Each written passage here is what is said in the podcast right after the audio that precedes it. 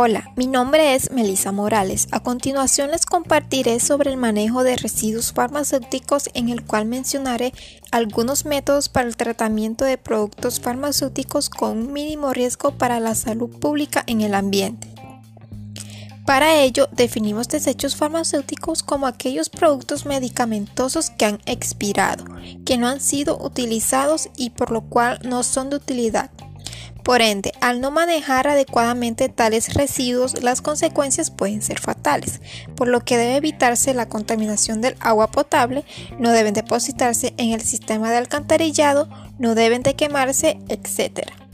Por otro lado, algunos métodos de manejo y eliminación de desechos farmacéuticos pueden ser el devolver al titular cuando sus productos están próximos a una fecha de expiración, también la descomposición química es un método empleado y confiable para la transformación de un desecho, convirtiéndolo en uno más inicuo, siguiendo las recomendaciones del fabricante.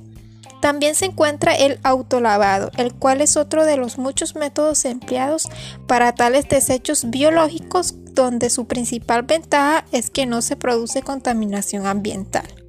Bueno, eso es todo. Espero que les haya gustado la información y sea de utilidad y pongamos en marcha lo comunicado. Muchas gracias.